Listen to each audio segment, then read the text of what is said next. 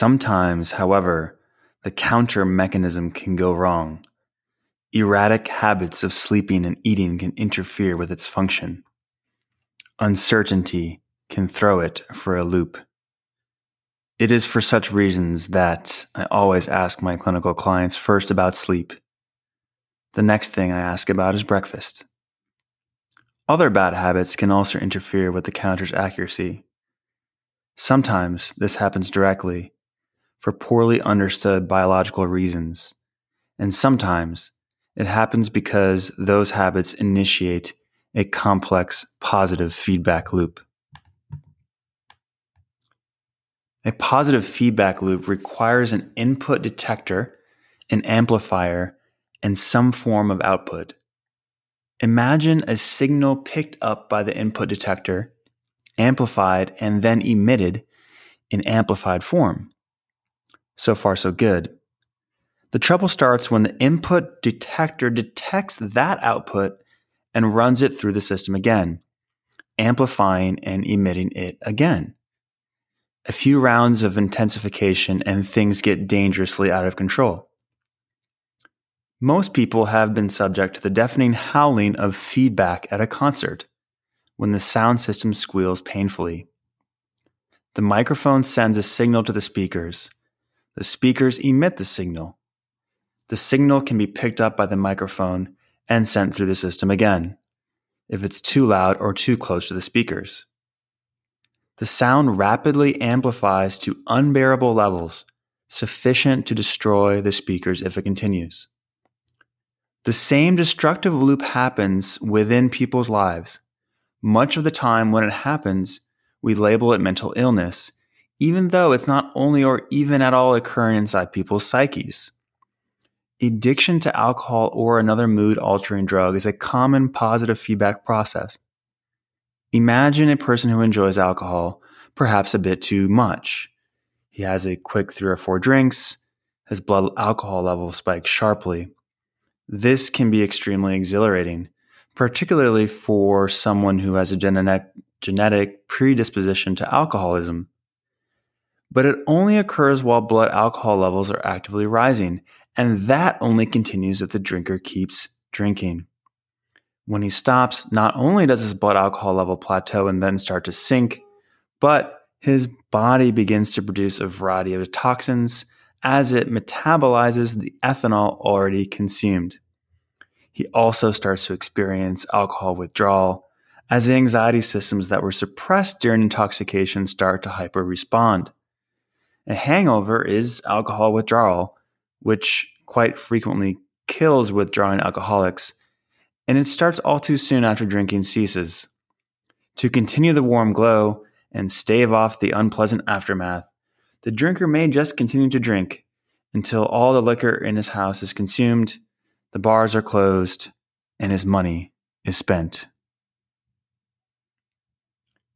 This was an excerpt from chapter one of Dr. Jordan Peterson's 12 Rules for Life, An Antidote to Chaos, a book which I'm rereading here in 2019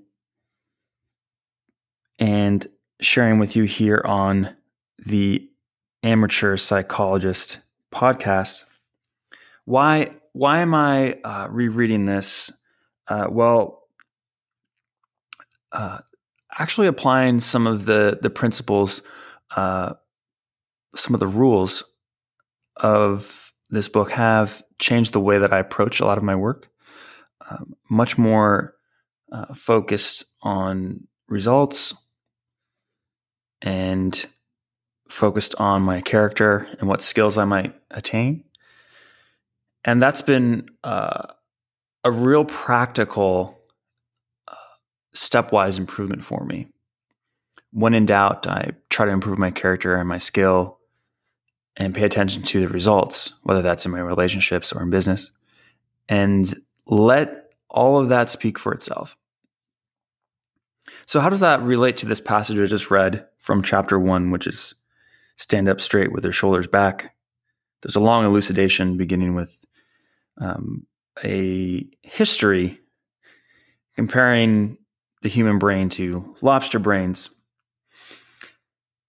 but this is a look at where our systems of motivation can malfunction with a particular focus on positive feedback loops. Positive feedback loops aren't always positive. It just means the word positive just means that something is being increased or amplified, just as a speaker and a microphone can feedback upon itself. And when I reflect on some of the principles that I've applied while reading this book, that is exactly what is happening. I have created positive feedback loops in several areas of my life, and that has allowed me to uh, reap certain um, gains, um, not only from the habits that I might have built, but also from the skills that I've attained that often, in combination with those habits, produce even more interesting capabilities and results. And so the practical takeaway here is that we can pay attention to positive feedback loops because these can have compounding results. Compounding is one of the most interesting concepts to consider, whether you take an approach to skill acquisition, to some kind of learning, to some kind of um, to some kind of knowledge gain. Of course, it also uh, has many applications in the investment realm, but that is not where I like to go. I like to stay in my lane as much as possible while also exploring and trying to learn. And that's why I have brought this short passage today to the amateur psychologist.